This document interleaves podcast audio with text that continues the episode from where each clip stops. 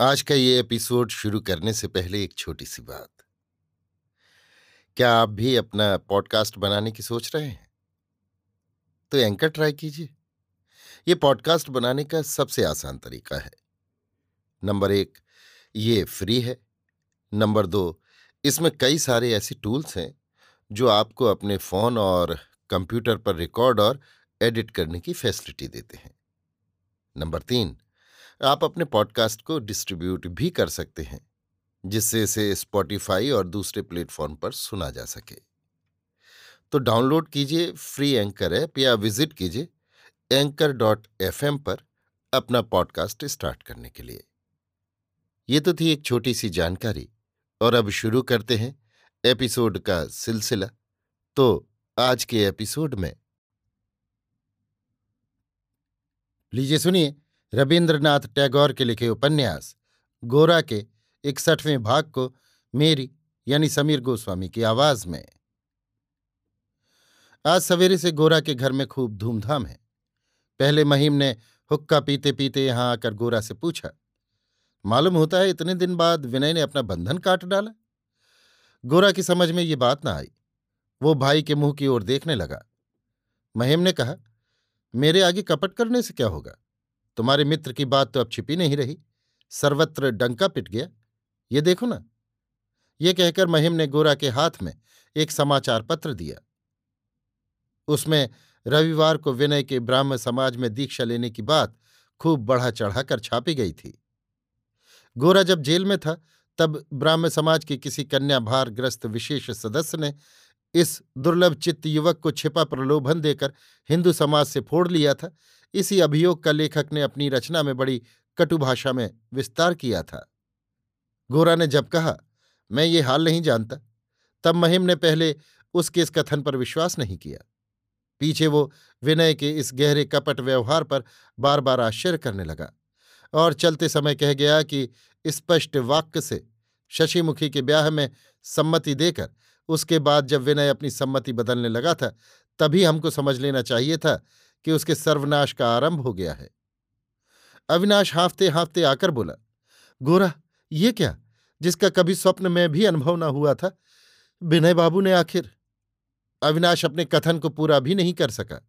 विनय की इस लांछना से उसको इतना हर्ष हो रहा था कि इस पर कृत्रिम खेद करना उसके लिए कठिन हो पड़ा।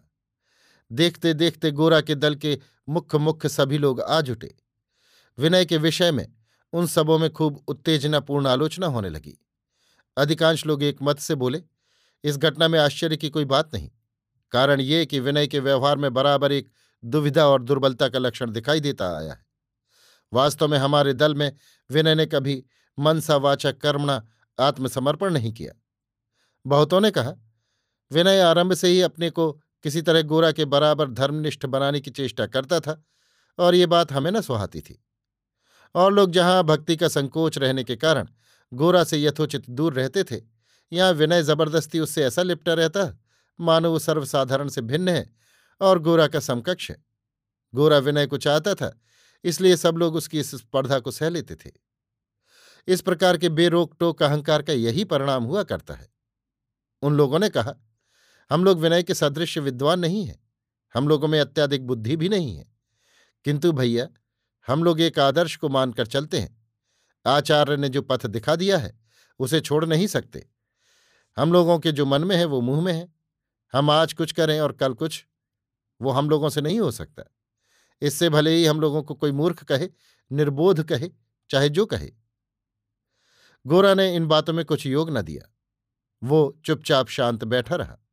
जब सब लोग एक एक कर चले गए तब गोरा ने देखा कि विनय उसके कमरे में न आकर जीने के ऊपर जा रहा है। इससे गोरा ने झट कोठे से निकलकर उसे पुकारा, विनय? विनय जीने से उतरकर गोरा के कोठे में आया। गोरा ने कहा, विनय बाबू, मैं नहीं जानता कि मैंने तुम्हारे साथ बिना जाने क्या अन्याय किया है, जो तुमने मुझे एकाएक इस तरह परित्याग कर दिया है। आज गोरा के साथ कुछ विवाद अवश्य होगा, ये बात विनय पहले ही से सोचकर दिल को मज़बूत करके ही आया था।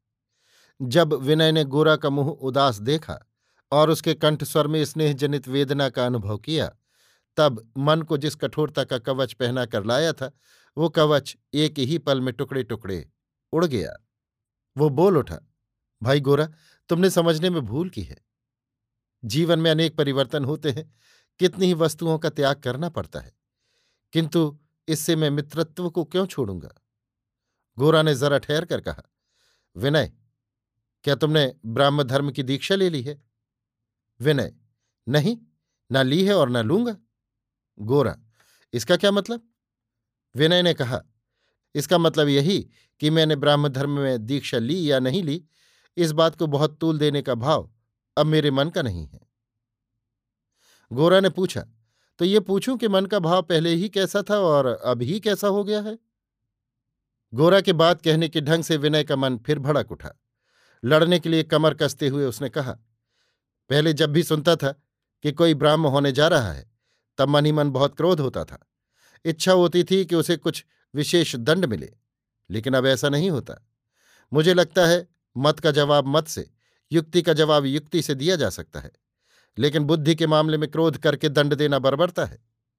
गोरा ने कहा, हिंदू ब्राह्म होने जा रहा है, ये देखकर अब तुम्हें क्रोध नहीं होगा। लेकिन ब्राह्म प्राश्चित करके हिंदू होने जा रहा है, ये देखकर तुम गुस्से से जल उठोगे। पहले से यही अंतर तुम में आया है? विनय ने कहा यह बात तुम गुस्से से कह रहे हो, सोचकर नहीं कह रहे हो? गोरा बोला, मैं तुम पर श्रद्धा रखता हुआ ही कह रहा हूँ। ऐसा होना ही ठीक था, और मैं भी होता तो ऐसा ही होता। जैसे गिरगिट रंग बदलता है, वैसे ही किसी धर्म को अपनाना या छोड़ना, हमारी चमड़ी के ऊपर की चीज़ होती, तब तो कोई बात ही नहीं थी। लेकिन वो मर्म की बात है, इसीलिए उसे हल्के ढंग से नहीं लिया जा सकता। अगर किसी तरह की बाधा न होती, अगर किसी तरह का दंड न भरना पड़ता तो ऐसे महत्वपूर्ण मामले में कोई एक मत अपनाते या बदलते समय मनुष्य अपनी समूची बुद्धि का आह्वान क्यों करता?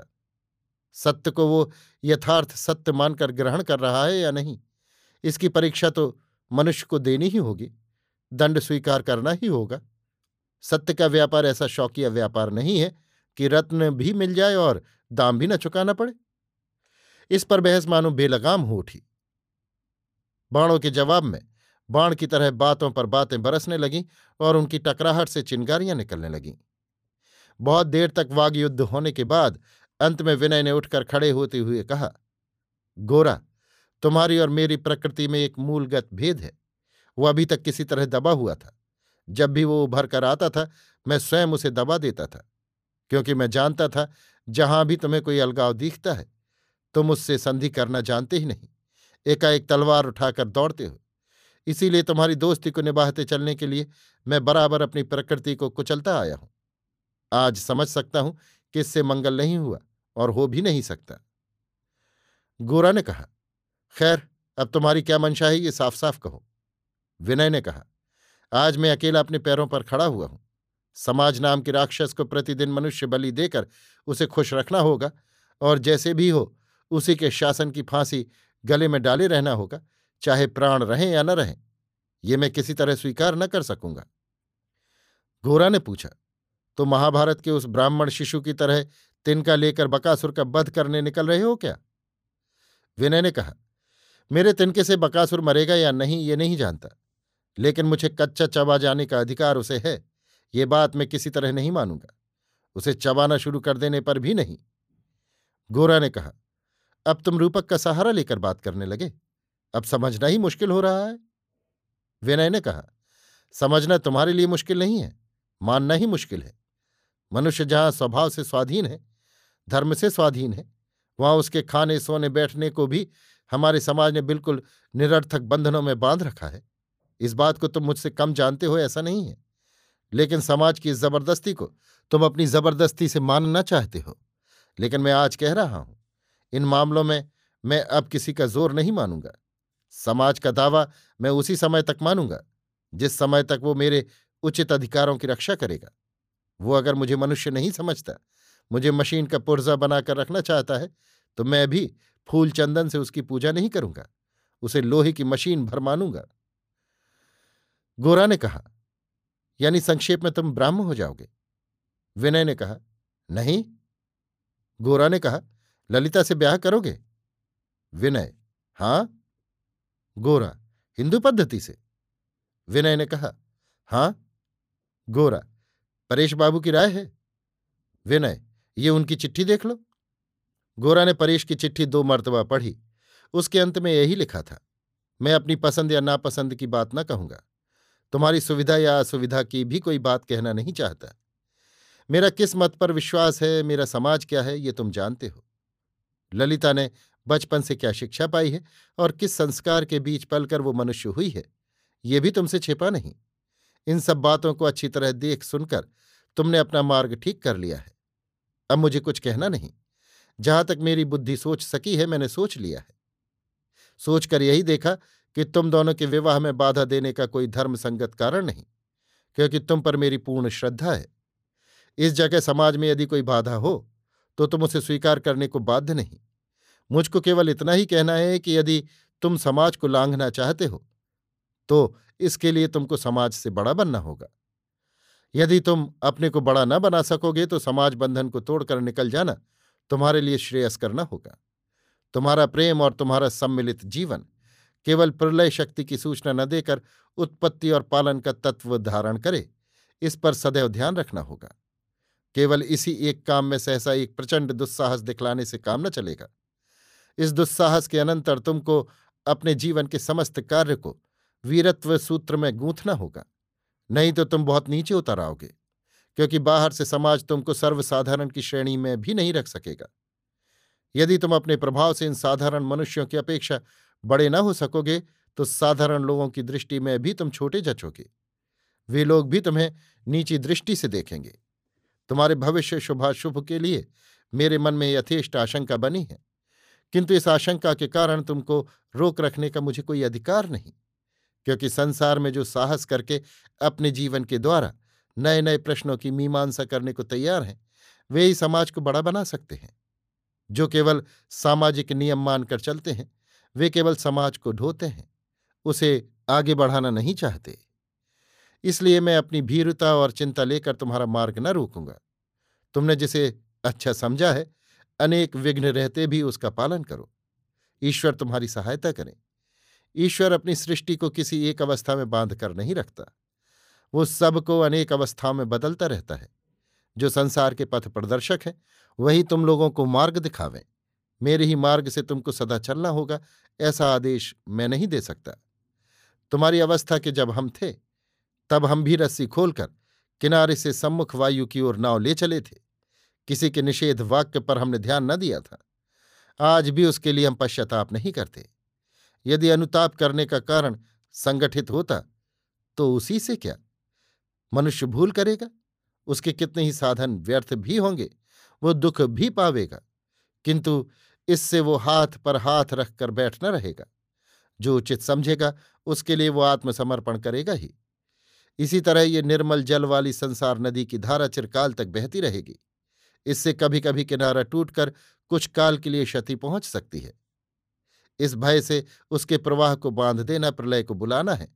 ये मैं भली भांति जानता हूँ। अतः जो शक्ति तुमको अनिवार्य वेग से सामाजिक नियम के बाहर खींच कर लिए जा रही है उसी को भक्तिपूर्वक प्रणाम करके मैं उसके हाथ तुम दोनों को सौंपता हूँ। वही दोनों की जीवन संबंधी सारी निंदा, ग्लानी और आत्मीय जनों के चिरविच्छेद को सार्थक करे। जो तुम दोनों को दुर्गम पथ पे लिए जा रही है, वही तुमको गंतव्य स्थान तक पहुँचा देगी। इस चिट्ठी को पढ़कर गोरा चुप हो रहा।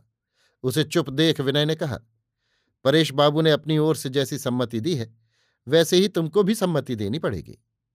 गोरा परेश बाबू सम्मति दे सकते हैं, क्योंकि नदी की जिस धारा से किनारे टूटते हैं, वो उन्हीं की है। परंतु मैं सम्मति नहीं दे सकता, क्योंकि हमारी धारा किनारे की रक्षा करती है। हमारे इस किनारे पर हज़ारों लाखों वर्ष की गगनभेदी कीर्ति विद्यमान है। हम कुछ नहीं कह सकते, यहाँ प्रकृति का नियम ही काम करेगा।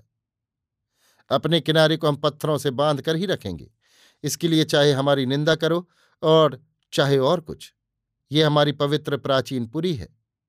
इस पर हर साल बाढ़ से मिट्टी की नई परत पड़ती रहे और किसानों के दल उसमें हल चलाया करें। ऐसा हमारा इरादा नहीं है। इससे हमारा नुकसान होता है तो हो। ये हमारे रहने की जगह है, खेती करने की नहीं।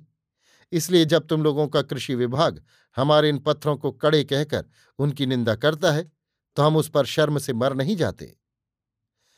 विनय ने कहा अच्छा तुम इतना ही बतलाओ कि तुम हमारे इस विवाह को पसंद करोगे या नहीं? गोरा नहीं करूँगा, कदापि नहीं। विनय, और गोरा, और क्या? तुम्हें छोड़ दूँगा, तुमसे कोई संपर्क न रखूँगा। विनय, अगर मैं तुम्हारा मुसलमान मित्र होता तो? गोरा ने कहा तो उसकी बात ही अलग होती। पेड़ की डाल टूटकर यदि आप ही अलग हो पड़े तो ये उसे किसी तरह फिर पूर्ववत अपना नहीं बना सकता। किंतु बाहर से जो लता आकर उससे लिपटती है, उसे वो आश्रय देता ही है। यहाँ तक कि अंधड़ से टूटकर गिर पड़ने पर भी उसे नहीं छोड़ता। किंतु अपना जब पराया हो जाए तो उसको छोड़ने के सिवा और कोई गति नहीं। इसीलिए तो इतने विधि निषेध है, इतनी खेचातानी है। विनय, इसी से कहता हूँ कि त्याग का कारण इतना हल्का और उसका विधान इतना सुलभ होना उचित न था। जिस समाज में अत्यंत साधारण आघात लगने से ही जुदाई होती है, और वो जुदाई हमेशा के लिए रह जाती है, उस समाज में मनुष्य को स्वच्छंद होकर चलने फिरने और काम धंधा करने में कितनी बाधा पहुँचती है, क्या तुम इस बात को सोचकर नहीं देखते? गोरा ने कहा, उस चिंता का भार मेरे ऊपर नहीं, समाज के ऊपर है। समाज उसकी जैसी चाहिए चिंता कर रहा है। समाज ऐसी समग्रता से और इतने बड़े पैमाने पर सोचता है कि मुझे उसके सोचने का भान भी नहीं होता। हज़ारों वर्षों से वो सोचता भी रहा है और अपनी रक्षा भी करता आया है। इसका मुझे भरोसा है। पृथ्वी सूरज के चारों ओर तिरछी घूमती है कि सीधी भटकती है कि नहीं? जैसे मैं ये नहीं सोचता और न सोचने पर भी मुश्किल में नहीं पड़ता। समाज के बारे में भी मेरी वैसी ही धारणा है। विनय ने हंसकर कहा, मैं इतने दिनों तक ये सब बातें इसी तरह कहता था। आज मुझे भी ये बात किसी के मुँह से सुननी होगी। ये कौन जानता था? बात बनाकर बोलने का दंड आज मुझे अवश्य भोगना पड़ेगा। ये मैं अच्छी तरह समझ गया हूँ। लेकिन बहस करने से कोई फ़ायदा नहीं। क्योंकि एक बात जो मैं आज खूब नज़दीक से अच्छी तरह देख सका हूँ, वो मैंने पहले नहीं देखी थी। मनुष्य के जीवन की गति एक महानदी सी है। वो अपने वेग से, अकल्पनीय ढंग से ऐसी नई नई दिशाओं में रास्ता बना लेती है, जिधर को पहले उसका प्रवाह नहीं था। उसकी गति की वो विचित्रता, उसके ये कल्पनातीत परिवर्तन ही विधाता का अभिप्राय होते हैं। वो कोई नहर नहीं है, उसे बंधे हुए रास्ते पर नहीं चलाया जा सकता। ये बात अपने जीवन में ही बिल्कुल प्रत्यक्ष हो गई है। तब हमें कभी कोई लच्छेदार बातों से बहका न सकेगा।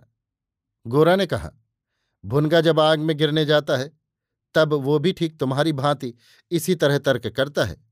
इसलिए मैं अब तुमको व्यर्थ समझाने की चेष्टा न करूँगा। विनय ने कुर्सी से उठकर कहा, अच्छी बात है तो मैं जाता हूँ। एक बार माँ से भेंट कराऊं? विनय चला गया तो महेम धीरे धीरे चलते हुए आए। पान चबाते चबाते उन्होंने पूछा, शायद सुविधा नहीं हुआ? होगा भी नहीं। कब से कहता चला आ रहा हूँ, संभल जाओ। बिगड़ने के लक्षण दिख रहे हैं।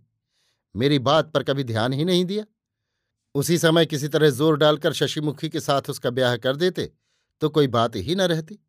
लेकिन काकस से परिवेदना, कहूँ भी किसको? जिसे कोई जानबूझकर न समझे, वो तो माथा फोड़कर भी नहीं समझाया जा सकता। अब विनय जैसा लड़का तुम्हारे दल से अलग हो जाए।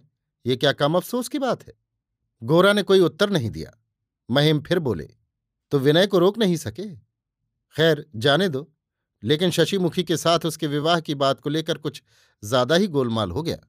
अब शशि के ब्याह में और देर करने से नहीं चलेगा। हमारे समाज के रंग ढंग तो जानते ही हो। एक बार कोई उसकी पकड़ में आ जाए तो उसे रुलाकर ही छोड़ता है।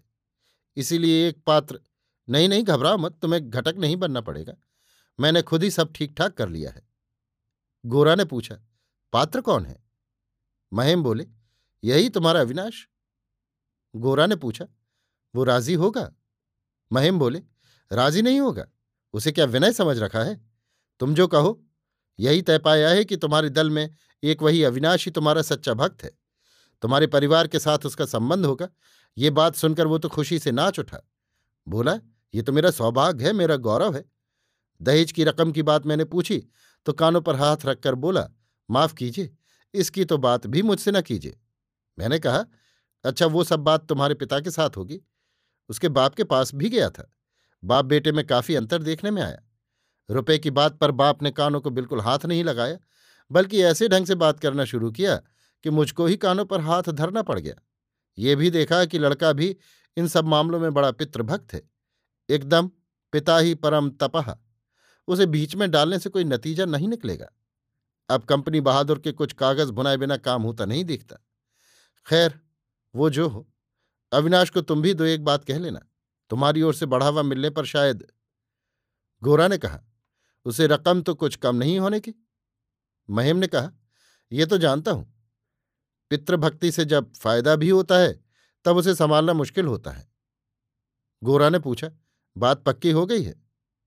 महिम बोले हाँ दिन मुहूर्त सब एकदम तय। तय ही समझो माघ महीने की पूर्णिमा को। और बहुत दिन नहीं है। बाप ने कहा है, हीरे पन्ने की ज़रूरत नहीं है, लेकिन गहना खूब भारी सोने का होना चाहिए। अब कैसे सोने के दाम बढ़ाए बिना उसका भार बढ़ाया जा सकता है? कुछ दिन सुनार के साथ बैठकर इसी बारे में सोच विचार करना होगा। गोरा ने कहा, लेकिन इतनी जल्दी करने की क्या ज़रूरत है? अविनाश भी जल्दी ही ब्राह्म समाज में जा मिलेगा। ऐसा तो कोई डर नहीं है। महिम ने कहा हाँ वो तो नहीं है। लेकिन तुम लोगों ने इस बात की ओर ध्यान नहीं दिया है कि बाबा के शरीर की हालत इधर दिन दिन गिरती जा रही है। डॉक्टर लोग जितना ही रोकते हैं, उतना ही वो अपने नियमों को और कड़ा बनाते जाते हैं। आजकल जो सन्यासी उनके साथ है, वो उन्हें तीन बार स्नान कराता है। उस पर ऐसा हठ योग भी शुरू कराया है कि आँखों की पुतलियाँ पलकें निश्वास प्रश्वास नाड़ी, धमनी सब एकदम उलट पुलट हुई जा रही हैं। बाबा के रहते रहते शशि का ब्याह हो जाने में ही सुविधा है। उनकी पेंशन की जमा पूंजी सब स्वामी ओमकारानंद के हाथ में चले जाने से पहले ही काम संपन्न हो जाए तो मुझे बहुत फ़िक्र न करनी पड़े। कल बाबा के सामने मैंने बात उठाई भी थी। देखा कि मामला इतना आसान नहीं है। मैंने सोचा है, उस बेटा सन्यासी को कुछ दिन कसके गांजा पिला करके काबू में करके उसी के द्वारा काम निकलवाना होगा। ये तुम निश्चय जान लो कि जो गृहस्थ हैं जिनकी रुपए की ज़रूरत सबसे अधिक है। बाबा का रुपया उनके हिस्से नहीं आएगा। मेरी मुश्किल यही है कि दूसरे का बाप तो कसके रुपया वसूल करना चाहता है और अपना बाप रुपया देने की बात सुनते ही प्राणायाम करने बैठ जाता है। अब मैं उस ग्यारह बरस की लड़की को गले से बाँध कर क्या डूब मरूं? अभी आप सुन रहे थे रविन्द्रनाथ टैगोर के लिखे उपन्यास, गोरा के इकसठवें भाग को मेरी यानी समीर गोस्वामी की आवाज़ में।